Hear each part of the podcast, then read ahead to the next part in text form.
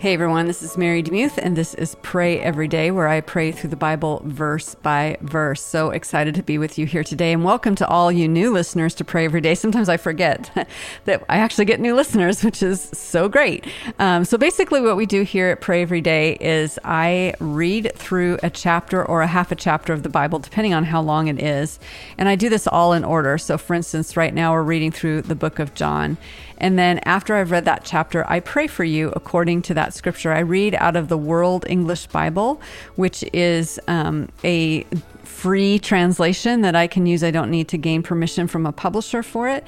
And uh, my heart in doing this is just so that you would fall in love with the scriptures and that you would understand what it means to pray according to the scriptures. And so, in some ways, this is a tutorial for you and also it is a um, a joy for me to do as well because I also get to absorb the Word of God. All right, so today I'm reading from John chapter 9, verses 1 through 23 in the World English Bible. This is what it says As he passed by, he saw a man blind from birth. Jesus' disciples asked him, Rabbi, who sinned, this man or his parents, that he was born blind? Jesus answered, this man didn't sin, nor did his parents, but that the works of God might be revealed in him. I must work the works of him who sent me while it is day. The night is coming when no one can work. While I am in the world, I am the light of the world. When he had said this, he spat on the ground, made mud with the saliva, anointed the blind man's eyes with the mud, and said to him, Go wash in the pool of Siloam, which means sent. So he went away, washed, and came back, seeing. The neighbors, therefore, and those who saw that he was blind before said, Isn't this who is he who sat and begged? Others were saying, It is he. Still others were saying, He looks like him. He said, I am he. They therefore were asking him, How were your eyes opened? He answered, A man called Jesus made mud, anointed my eyes, and said to me, Go to the pool of Siloam and wash.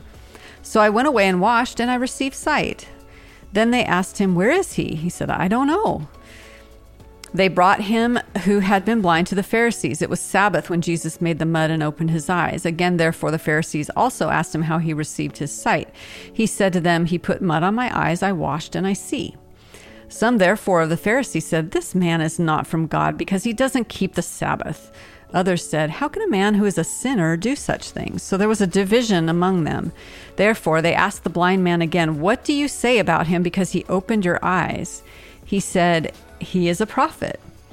The Jews therefore didn't believe concerning him that he had been blind and had received his sight until they called the parents of him who had received his sight and asked them, Is this your son whom you say was born blind? How then does he now see? His parents answered them, We know that this is our son and that he was born blind, but now, but how he now sees, we don't know. Or who opened his eyes, we don't know. He is of age, ask him. He will speak for himself. His parents said these things because they feared the Jews, for the Jews had already agreed that if any man would confess him as Christ, he would be put out of the synagogue. Therefore, his parents had said, He is of age, ask him. Mind if I pray for you?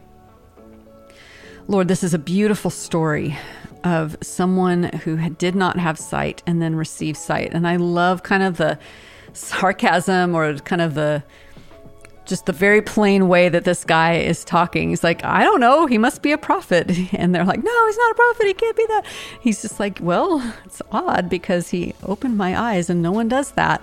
Um, and it's also odd to me, Lord, that the Pharisees were so concerned about the Sabbath that they dismissed the miracle. No one is standing around going, oh my gosh, this person is sighted now and wasn't before. That's what is so crazy to me, Lord. And so, in light of that, I pray that today, instead of asking a bunch of questions or being crabby, I pray that you'd lift our eyes and help us to see the miracles that you are doing and help us to have gratitude for what you have done and what you will do and what you are doing right now. And just to revel in it. Lord, we don't celebrate the miracles that you have done enough. And Lord, I know I can celebrate so many different things, especially including the fact that you rescued me from darkness when I was 15 years old and I met you. Lord, we can all just stand in awe of what you have done in our lives. And that's so, so beautiful. So, Lord, help us to stay in that posture instead of grumbling of gratitude today. In Jesus' name, amen. Thanks so much for listening to Pray Every Day. I pray this podcast is encouraging to you. I, if if there's someone out there who feels like no one's praying for them, my heart is that they would know that someone out there is praying for them. So, would you send them this podcast? It's as simple as just sharing a link or a, um, clicking the little share button on wherever you're listening to this and send it to them as a text. Um, I just want people to know they are being prayed for. Thanks so much for doing that in advance.